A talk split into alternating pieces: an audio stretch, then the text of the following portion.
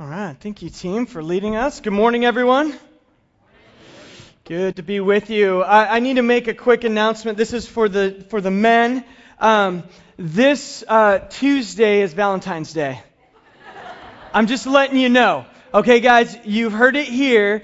I don't care if it's been commercialized. I don't care if this is a conspiracy for to create more money generation in our it doesn't matter, gentlemen. All right, this is Valentine's Day is Tuesday. That's all I need to say, okay? This is my I'm just as your pastor, I'm trying to care about you and let you know this is not a time to to make a statement um, against Valentine's Day embrace it. Okay, there we go. Um, we are in the beginning, uh, not the beginning, we're in a series called Converge. And this series is about the kingdom of God, and we've, a subtitle is Life Where Heaven Meets Earth. The whole idea of this is we want, we, as we are looking through scriptures, we realize that one of the main themes of Jesus' teachings is this idea of the kingdom of God. And because it's one of the things he talks about more than anything, mentioned over 80 times in the Gospels, in Matthew, Mark, Luke, and John, we, we thought this is something Jesus is, takes very serious. This is a worldview that we need to understand. And so we're studying this kingdom of God, and we find that the kingdom of God he's speaking about is it's twofold. One, it is talking about a future kingdom, uh, what we would call heaven, or, or the realities of, of what's happening now in heaven, where God rules, the rule and reign of God is experienced in its full power and perfection. And so sometimes when Jesus speaks of the kingdom of God, he's saying there will be one day when we experience the full power of God's rule and reign, where sin and death and pain and all that stuff is done away with once and for all. So that's part of the kingdom of God. But Jesus also taught that the kingdom of God is at hand, or it is now, it is among you. And so there is a now aspect of the kingdom of God. And the way we're thinking about it is this it's as the rule and reign of God in our lives as Christians, as we live out what it looks like to be under the rule of God, it should give a foretaste, a glimpse of what is to come. And so, as a church, we believe that it's important for us to understand this because we believe the more and more we understand and, and, are living lives under the rule of God, we can be a demonstration to the world of what it looks like, of what God's goodness and grace and compassion and justice and mercy and all those things look like lived out in the lives of his followers. And we do it imperfectly, but it's something that we want to embrace and do our and, and just surrender to God and allow him to live through us. So that's kind of what the series is about. Now, uh, a couple weeks ago, we, we talked, we started with the prayer of praying, God, your kingdom come, your will be done on earth as it is in heaven. We want to be people who are asking God to make his power known here on earth now. Last week, as Dale taught, he taught us, uh, as we looked at Luke chapter 15, that in the kingdom of God, that there's room for every one. That God leaves the 99 to seek after the one. That it's a God who, who cares about those who are lost, those who are wandering. And th- therefore, as a church, we want to embrace that heart of God of loving the lost and the wandering. Today we're going to take a look at an aspect of the kingdom of God that has to do with in the kingdom of God we want to be a place of refuge for broken and hurting. And here I'm going to give away the sermon. Um, we all are part of that, of the broken, messed up ones. So we're going to get to that in a little bit. And uh, but before we do that, I thought it would be encouraging for all of us. It's sometimes it's nice when you hear from from each other and not always from me. And, and so I've invited um, Heather, Heather Heavey, come on up. Uh, she's going to share a bit of her story here this morning. And so come on up here and grab the mic for you. He- yeah, welcome, Heather. So um, Heather did tell me, we, we asked her about a month ago if she'd be willing to share. She agreed, and then later she said, What did I say? I don't, I don't know why I agreed. And, and she told me that when she got married, she asked if she could say her wedding vows from like off the stage so that no one was looking at her. True story. Yeah, oh, do we have it on? Yeah, you're on. Um, on.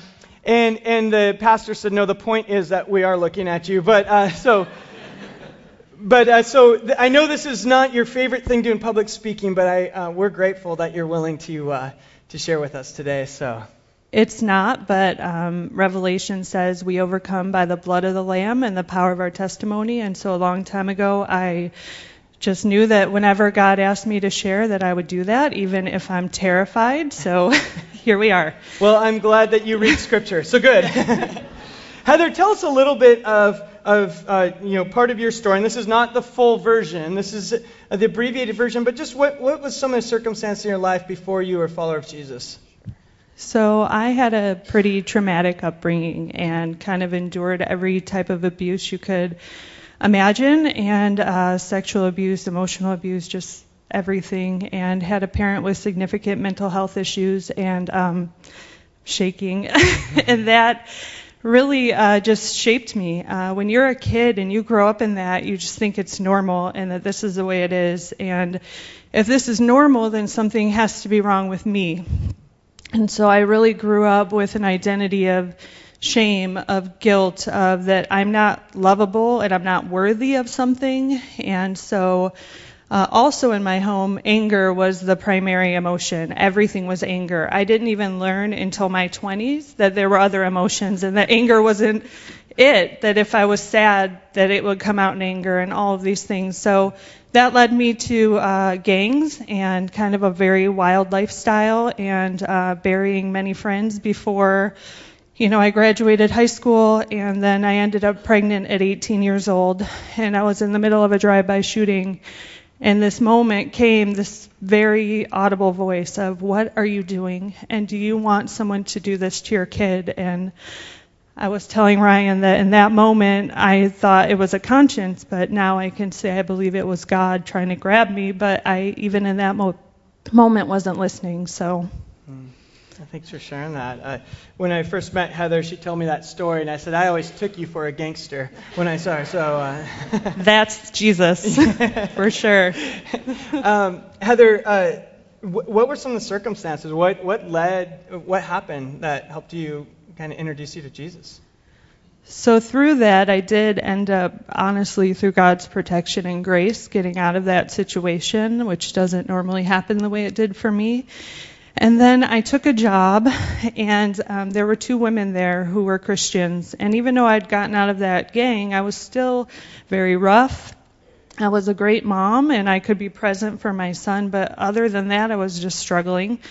And um, those women loved me and prayed for me and talked to me about Christ. And um, for an entire year, these women ministered to me and pursued me. And uh, I didn't know, but I worked on the first floor. They were on the second floor. They prayed for me together every day for my salvation and my heart.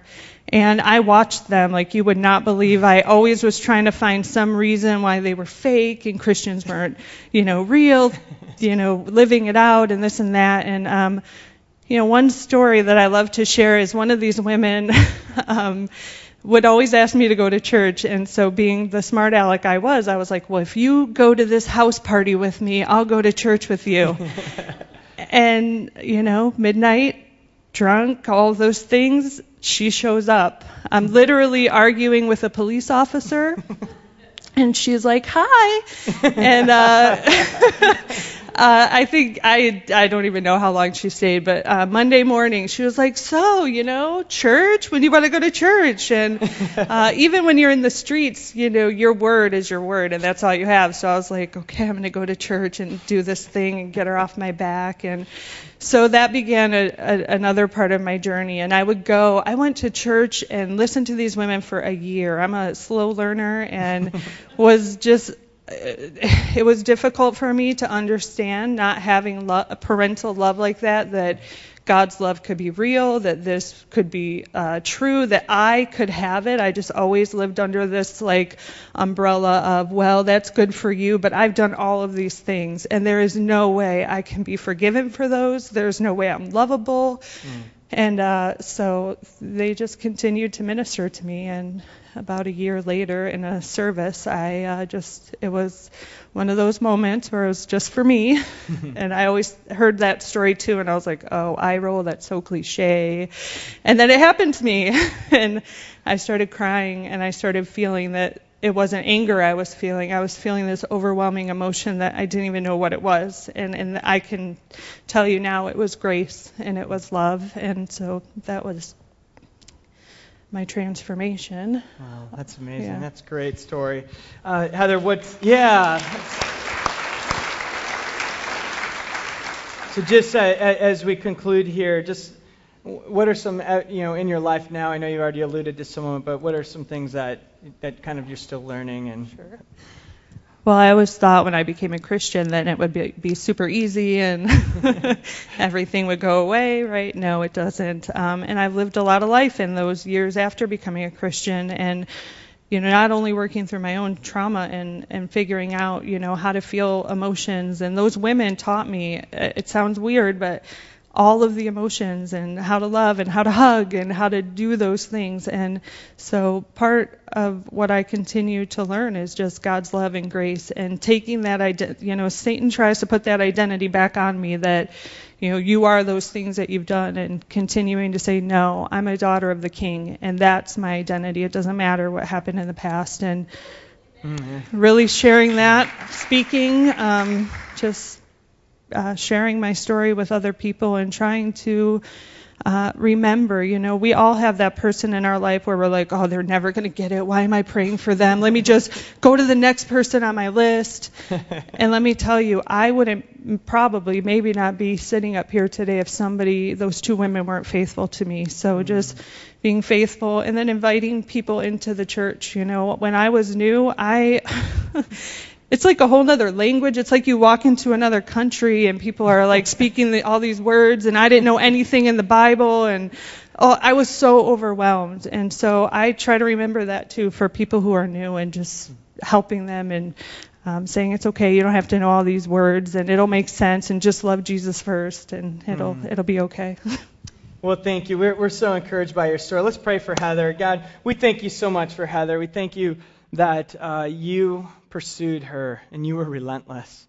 And we thank you for the women you put in her life who followed your call and cared about her and loved her, uh, Lord. And uh, kind of as we looked at last week with the lost coin, they swept and swept and swept and searched and searched.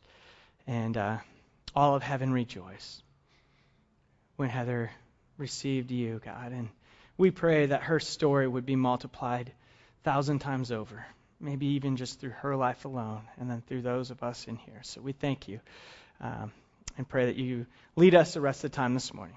In your name, amen. Thanks, Heather. Let's give her a hand.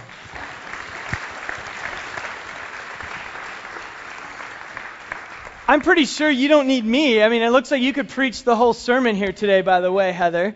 Great job. That was uh, encouraging, and there is more to the story, and I encourage you as you get to know uh, Heather and Mark, and uh, we're glad to have them here from Chicago, by the way, if you didn't figure that out. So, uh, okay, only people from the nor- upper Midwest got that, but good. So, we're going to uh, continue on with this morning, and one thing that I think is, is, so encouraging is, is we all have a story. Some are, some are kind of more extreme stories, right? But some of your stories is your God put your parents in your life. And you were raised in a loving place where you learned about the love of God and you were introduced to Jesus because you, for some reason, were born into that situation. And that is a valid, important, God honoring story as well. And, and, so when we hear our stories, we know that we all come as beggars, but God is pursuing us, and He puts a lot of different uh, he does it a lot of different ways, and so that's what we celebrate. Uh, a couple things, or uh, not a couple things, but the next thing I want to look at is so this morning we are talking about being a place of refuge. It's something that Heather experienced when she showed up at church. Be, being a church where we can be a place for the broken.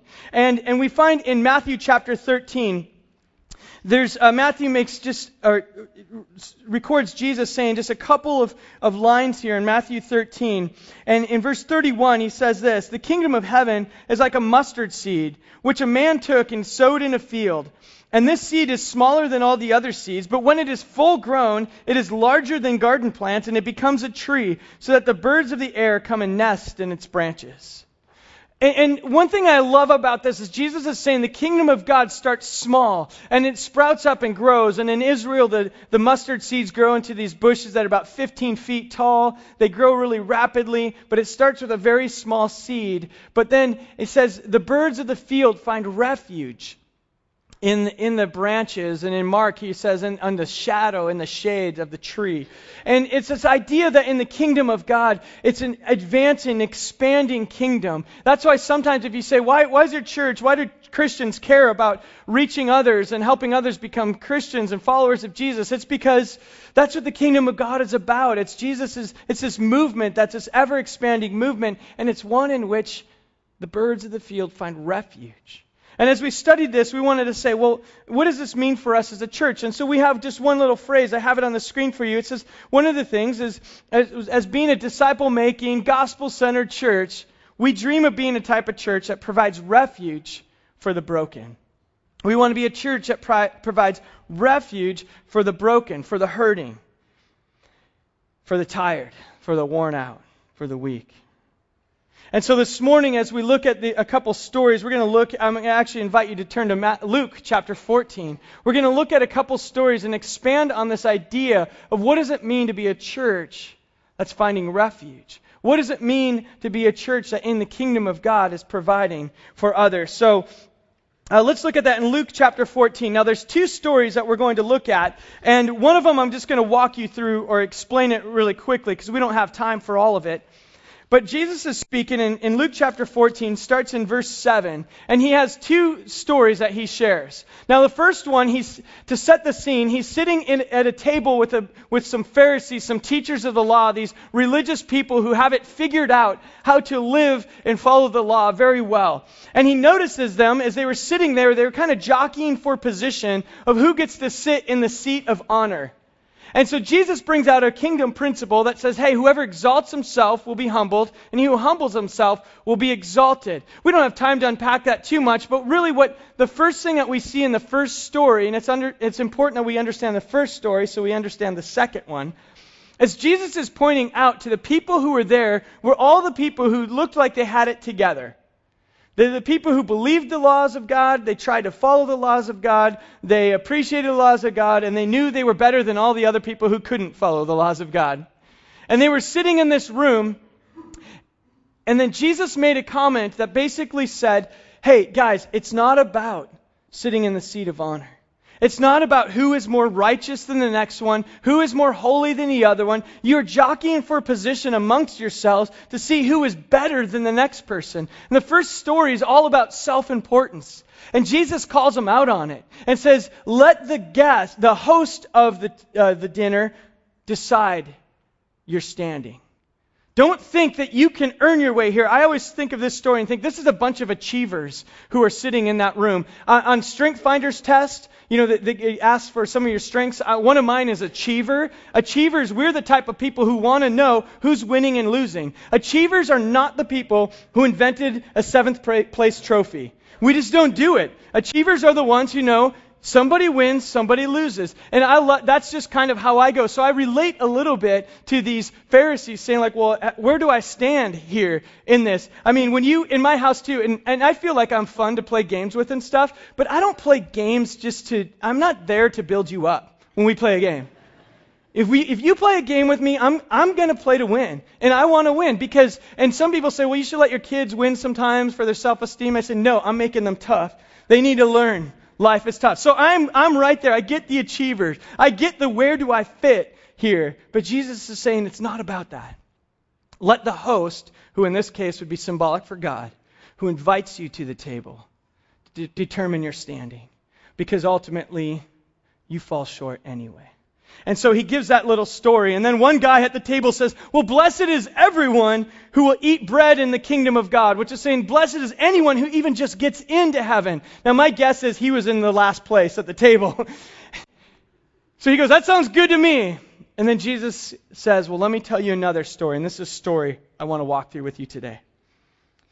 Luke chapter 14, we'll pick it up in verse 16. He's talking to the same people, and Jesus said, I want to tell you a story.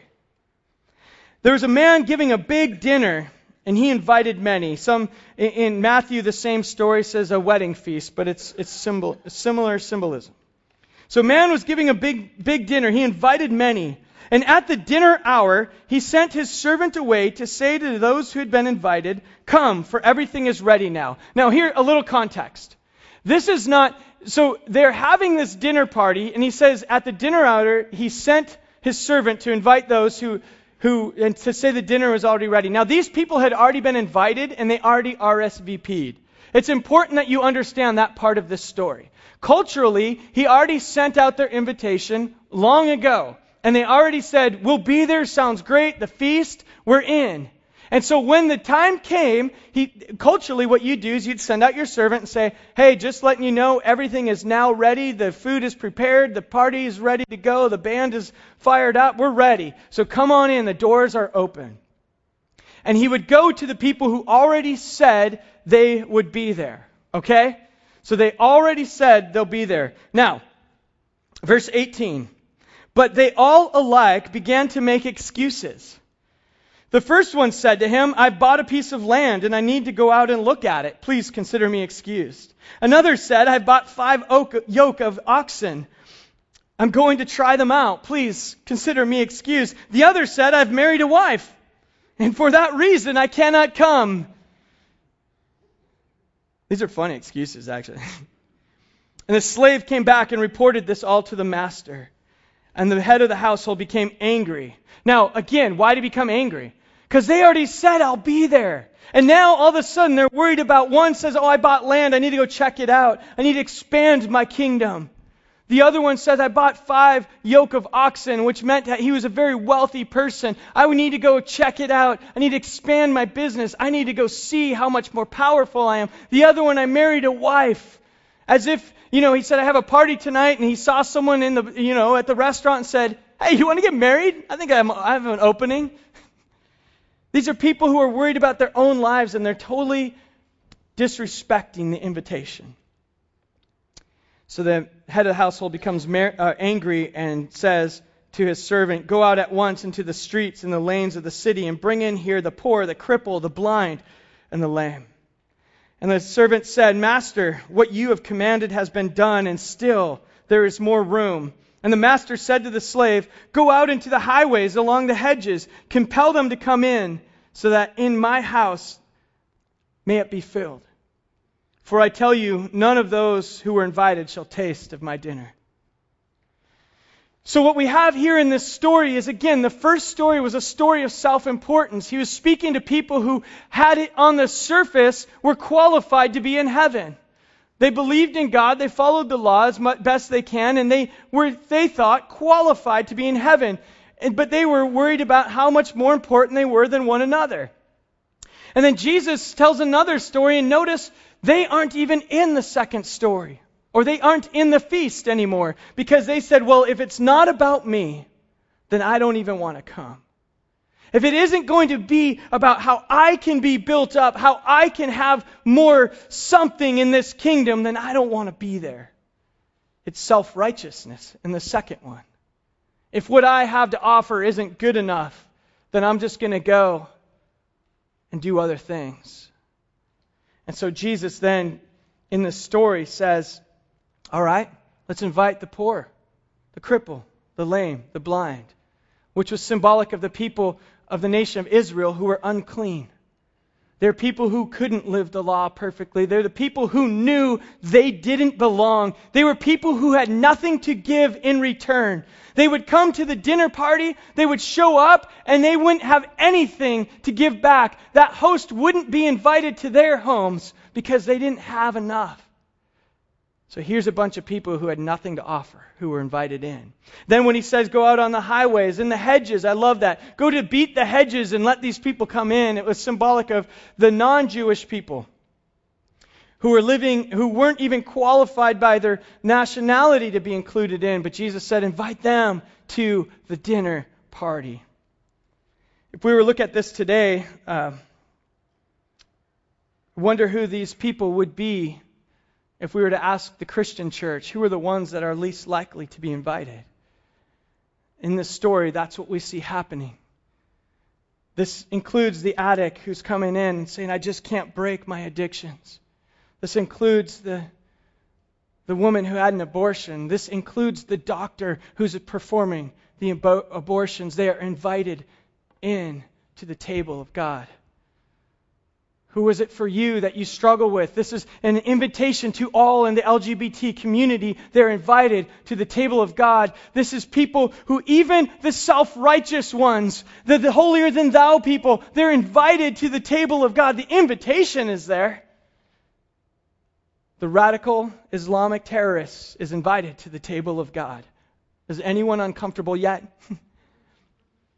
You see, Jesus is making a, in this story, he's saying, You must know the kingdom of God, the invitation is there. Will you receive it? Will you receive the invitation that's being sent out? And the people he's mentioning would shock you and say, Really? And it's so easy for us to decide, well, I can see these people be invited, but not those. But they're invited. All are invited. So there's a couple lessons that we learn here as we look at this story of the kingdom of God. The first is this. In the kingdom of God, everyone invited to the table, and when we say that, that means invited to, in to sit at the table with God. This is an invitation to be a follower, the invitation to heaven, essentially. So the first lesson we learn in the kingdom of God, it's the great equalizer, and all of us are undeserving. All of us are undeserving in the kingdom of God. We are the poor, the crippled, the lame, the blind. We are the ones out on the, the roads and the hedges, and we are the ones that you would say, no, no, no, no, they, they don't. Really, God? You're going to invite them in? All of us in the kingdom of God are undeserving. When you sit at that table and you look at that table and you look across the table, you're going to see messed up people in the kingdom of God. And guess what? When they're sitting at the table and they look across and see you, guess what they're seeing? A messed up person. You are all messed up.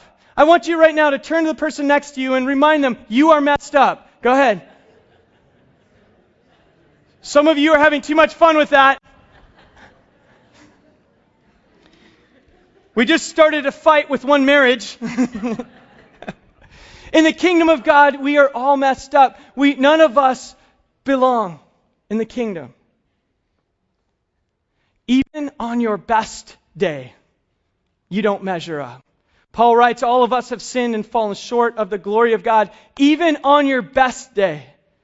It's a guy I like to listen to preaching, and he was talking about that, and he said, even on that best day of your life, when you wake up in the morning, you have a choice. You can say, Good morning, Lord, or Good Lord, it's morning. And on this day, you woke up and said, Good morning, Lord, and you spent time reading Scripture, and you were just filled with the Spirit of God, and you were just walking, you were just like, Oh, I'm right in the presence of God. And on that day, you walked downstairs, and the people in your house didn't clean up after themselves, and you just had a big smile, and you said, God, thank you so much much for an opportunity to serve the people who live in my house. And you cleaned all their dishes with joy. And you put all, you cleaned up the kitchen and you went off to work and you realized you were running out of gas. You said, God, thank you so much that I'm running out of gas. I have to get gas and now I have an opportunity to share Jesus with people in the gas station. You were just, just, so you share Jesus. You get to work and you're just hitting all your goals and they're just beaming and people are like, what's, what's different about you? And you said, it's because I'm in the presence of of the living God, and all your coworkers said, Tell us more. We want to hear. And so you told them, and they all became Christians. And your boss said, Let's start an office Bible study. And on that day, later that day, you're walking through just out in the, the, the park and you're just enjoying the presence of God. And you look down, you didn't even realize that you were walking on water because you have such faith. Even on that day, you fall short of the glory of God. You see, we all in the kingdom of God don't deserve a seat at the table, even on our best day. And we see that in this story. We all have brokenness, we all have cracks. And it's easy in the church to say, come as you are, but get fixed really quickly. We want you to be fixed really quickly because it makes us uncomfortable when you're broken. But then we realize wait, we, we have our cracks too. The songwriter Leonard Cohen actually writes in one of his songs there's a crack in everything, and that's how the light gets in. I kind of think about that and I thought, you know what? In the cracks and brokenness of our life, that's where Jesus has an opportunity to shine through. And we're not saying if you have brokenness to just live in your sin and don't deal with it. Let Christ fill in those cracks, fill in the brokenness. But please, let's not be a church that tries to communicate that if you're not getting fixed quick enough, you don't fit. That's not a place of refuge. Let Jesus fill in and shine through the cracks because the news is we all have cracks. Even the Apostle Paul, who wrote half the New Testament, he did more for the kingdom of God in one day than you and I will do in our whole lifetime. I mean, he's published in the Bible. Paul's writing, and he said, I have this thorn in my flesh. We don't know what it was. It could have been a temptation he struggled with. It could have been a weakness physically. It could have been a weakness spiritually. It, it, but it says Satan sent a messenger to remind him something maybe from his past, something that said, You're not good enough. You'll never overcome this. Paul, you are broken. Paul, you are cracked. And Paul said, I pleaded with the Lord to take it away and heal me. And Jesus said, No. Because in your weakness, I am strong. My power is perfected in the cracks, Paul, because it's there that Jesus shines through. You see, in the kingdom of God, none of us deserve to be here. We all come with these cracks. But when Christ shines in those cracks, we find peace and refuge. And others who come in broken, they look at us and say, Wait, you're not all that perfect. But what is that shining in the cracks of your life? Well, it's Jesus. So in this story, we find that we all are undeserving. We're all broken. We're all cracked. I think of my own life, and you know, I, I, love leadership. I study leadership. I read about it. I try to practice it. It's something I take seriously. I want to lead the staff well. I want to lead the church well. I want to work with our elders in a way that's God honoring, and I try to do all those things. When I give a sermon, I want it to make sense at least half the time, and, and I want it to be one of those things that is encouraging. And I, but you know what? I know that God uses my life, but I have insecurity with that. I wonder. I wonder, is it good enough all the time? And I know some of you right now are making a note like, I'll tell Ryan after the sermon, just trust the Lord more and you'll be fine. I know. I know. But that shows up in my life all the time. Every person who leaves a church, even if it's for a good reason, it bugs me. I think, oh Lord, what did I do? We had a family move to Texas. I'm like, Lord, why did they move to Texas? What did I do wrong? They wanted to be by their grandparents. Why didn't they want to be with me at Seacoast? See, I have cracks. And it's when Jesus says, you know what, let me work through that. And let me, I, I also confess, I hate weakness. I hate having cracks. I hate it. I've told you before, I grew up, both of my parents were dairy farmers in northern Minnesota. Okay? They didn't grow poinsettias in Encinitas, California. They didn't farm in 70 degree weather. They milked cows when it's 50 below zero. They had to walk from the house to the barn in 50 below. Neither one of them had indoor plumbing growing up. They had to go to the, can you imagine 2 a.m. you have to go to the bathroom? And you have to walk through a foot of snow to go to the bathroom and it's 50 below zero? Okay, have parents like that. And then when you're third grade and you're carving wood with a knife and you stick the knife in your hand, you know what they're going to say?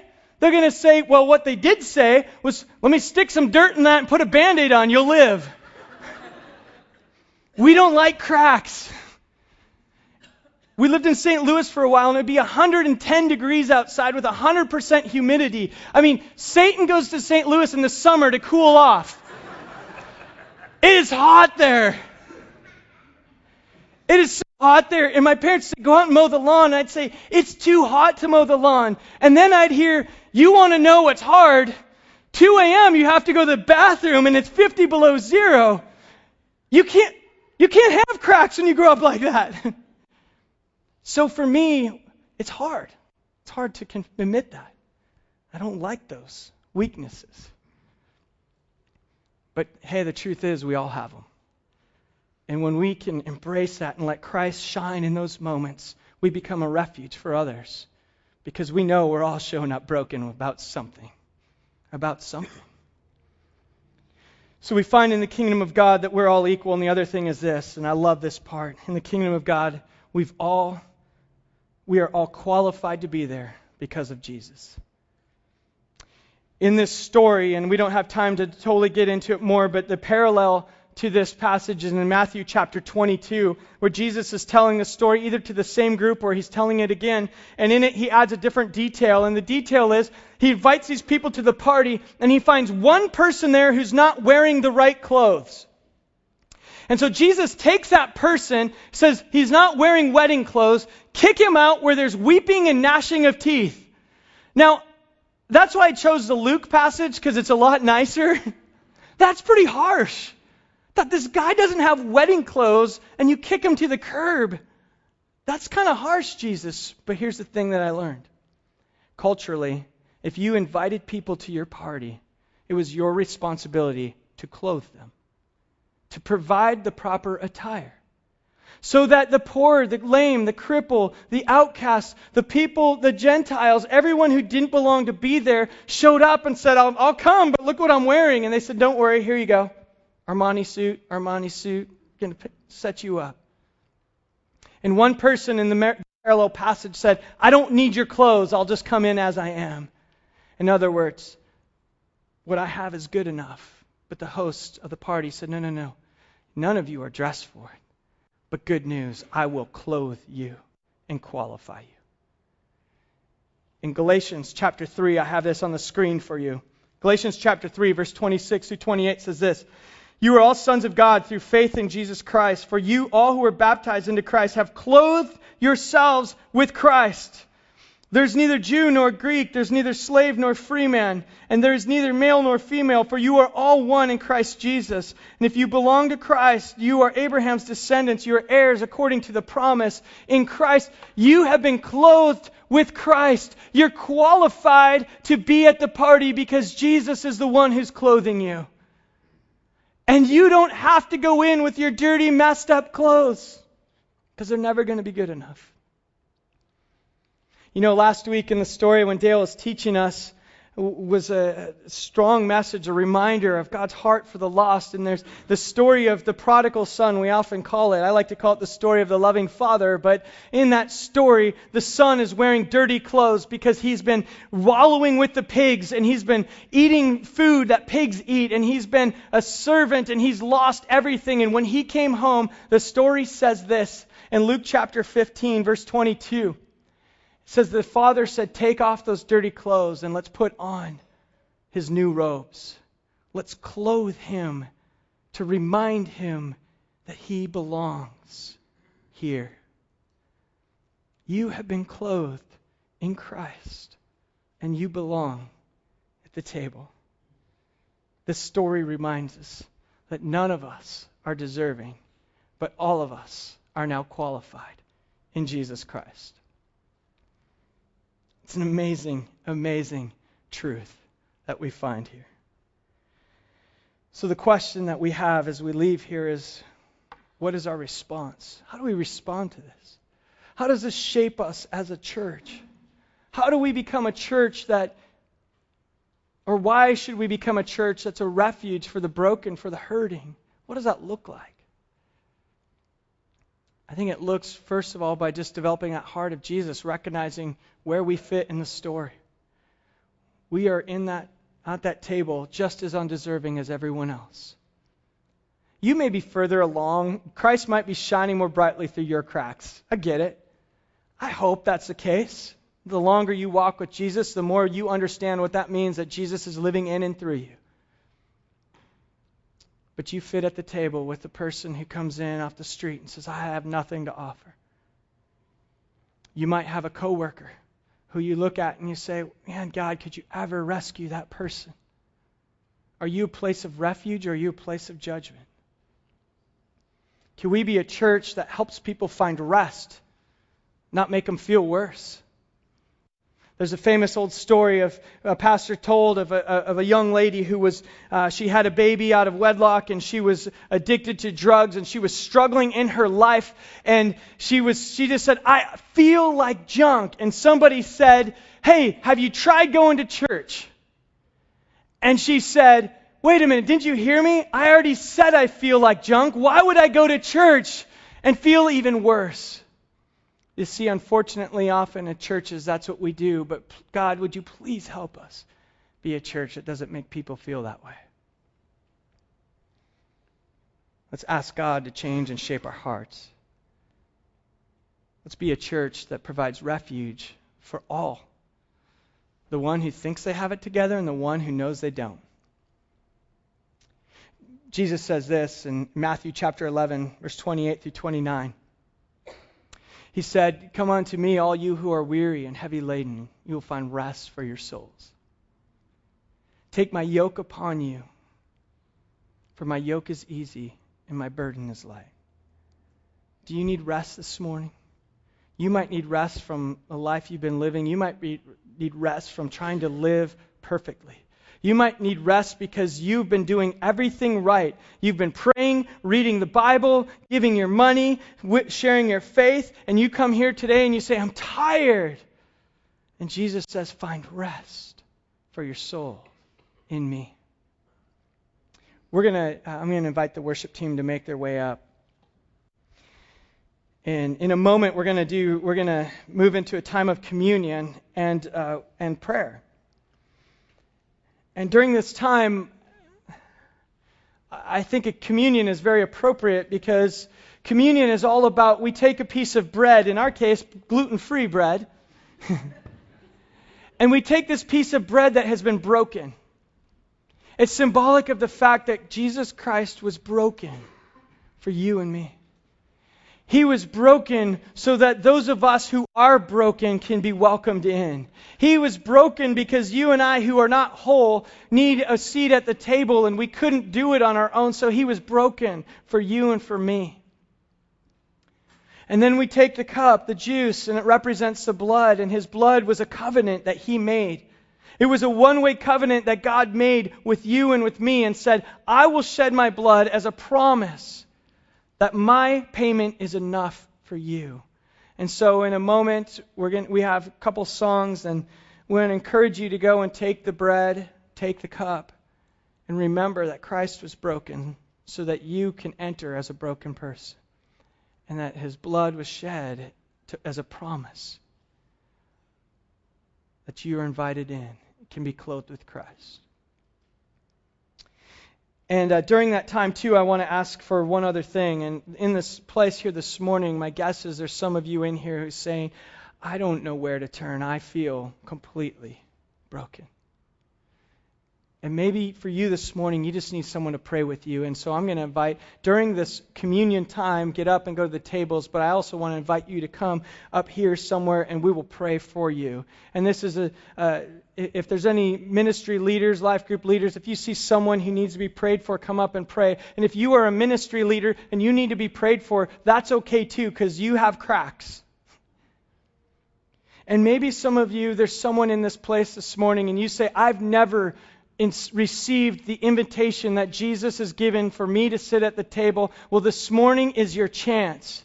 Because this morning, God has you here for whatever reason, and this is your moment where God's saying, Would you just get over yourself and receive the invitation I'm handing to you? If that's you, come forward and we want to pray with you this morning. Maybe for some of you, you, you did that a long time ago and you've wandered away and you want to rededicate your life. Come forward. We'll pray with you. If we don't have enough people to pray, someone will pray with you. And you, when I say this, you might be thinking, but if I go up there, everyone's going to think I need prayer. I got news for you. We all do. And get over it. You have cracks. So do I. Mike Yaconelli said this, and we're going to move into music, uh, into worship right after this. He said this The power of the church is not a parade of flawless people, but of a flawless Christ who embraces our flaws. The church is not made up of whole people, rather of broken people who find wholeness in a Christ who is broken for us. Let's pray. And then I urge you, if you want someone to pray with you, would you just come somewhere up here and And the rest of you, when you are ready to take communion, feel free to take communion. We have two songs. God, we thank you for this time. I thank you that your invitation is extended to all of us who are broken, who are cracked, who are undeserving. And when we sit at that table with you, Lord, we know that there's nothing in us that's going to measure up to being qualified. Yet when you look around at the table, all you see is people who are clothed in Christ because we received that invitation. And so, God, in this place this morning, would you help us experience wholeness that comes from our brokenness, your wholeness?